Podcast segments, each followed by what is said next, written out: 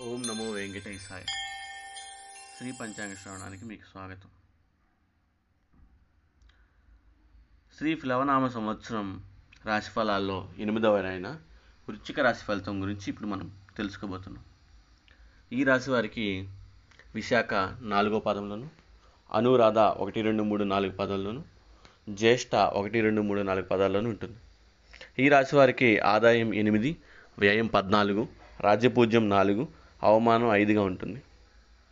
వృచ్చిక రాశి వారికి ఈ సంవత్సరంలో గురుడు సంవత్సరాది నుండి సెప్టెంబర్ పద్నాలుగు వరకు నాలుగులో తామ్రమూర్తిగాను సెప్టెంబర్ పద్నాలుగు నుంచి నవంబర్ ఇరవైల మధ్యలో మూడున రజతమూర్తిగాను నవంబర్ ఇరవై నుంచి సంవత్సరాంతం వరకు నాలుగున తామ్రమూర్తిగాను శని సంవత్సరమంతా తృతీయ స్థానమందు తామ్రమూర్తిగాను రాహుకేతువులు ఈ సంవత్సరమంతా వరుసగా ఏడు ఒకటిలో రజతమూర్తులుగాను సంచరిస్తారు. ఈ రాశి వారికి గురుడు సంవత్సర ప్రారంభంలోనూ సంవత్సరాంతంలోనూ అర్ధాష్టమ రాశి సంచారంచే ధన వ్యయము అనారోగ్యము మాతృమూలక క్షేసములు భూగృహ మూలక ధన వ్యయములు కలుగును. గురుడు తృతీయ రాశి సంచారంచే ఆపదలు సేవకుల మూలక ధన నష్టము సోదర సోదరి వలన క్షేసములు శని తృతీయ రాశి సంచారంచే సంపదలు రాహువు సప్తమ రాశి సంచార కాలంలో మానసిక ఆందోళనలు భయం కలత్ర మూలక అసౌఖ్యం కేతువు జన్మరాశి సంచారంలో అనారోగ్యం స్థానచలన సూచనలు కలుగును.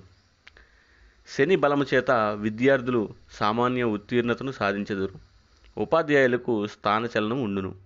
పై అధికారుల ఆగ్రహంలోకి లోనగుతారు. వ్యవసాయదారులకు తొలకరి దాళావ పంటలు సామాన్యంగా ఉంటాయి. పాడి మత్స్య పౌల్ట్రీ యంత్ర పరిశ్రమ భూగర్భ పరిశ్రమ వారికి ఫలితాలు కూడా సామాన్యంగా ఉంటాయి. న్యాయవాదులు వైద్యులు నటులు గాయకులు క్రీడాకారులకు ఈ సంవత్సరం పరీక్షా కాలమని చెప్పుకోవాలి. ఎంతో ఫలించినా కానీ గుర్తింపు లభించదు. ఈ రాశివారు శని బలంచే రాణించగలుగుతారు. గడిచిన సంవత్సరం కంటే ఈ సంవత్సరం అన్ని రకాలుగా ముందంజ వేస్తారు.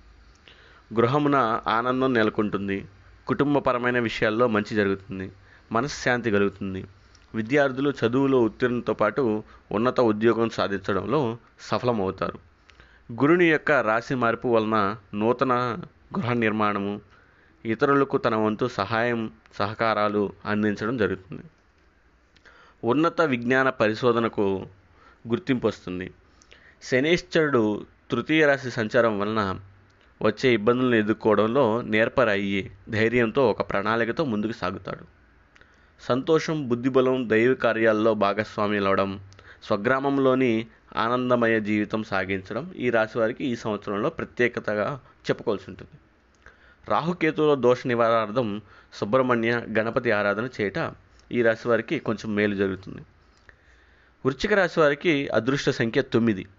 ఒకటి రెండు మూడు నాలుగు సంఖ్యలు ఆది సోమ మంగళ గురు వారాలు కలిసిన మేలు కలుగుతుంది. శుభమస్తు. సమస్త లోకా సుఖినో భవంతు.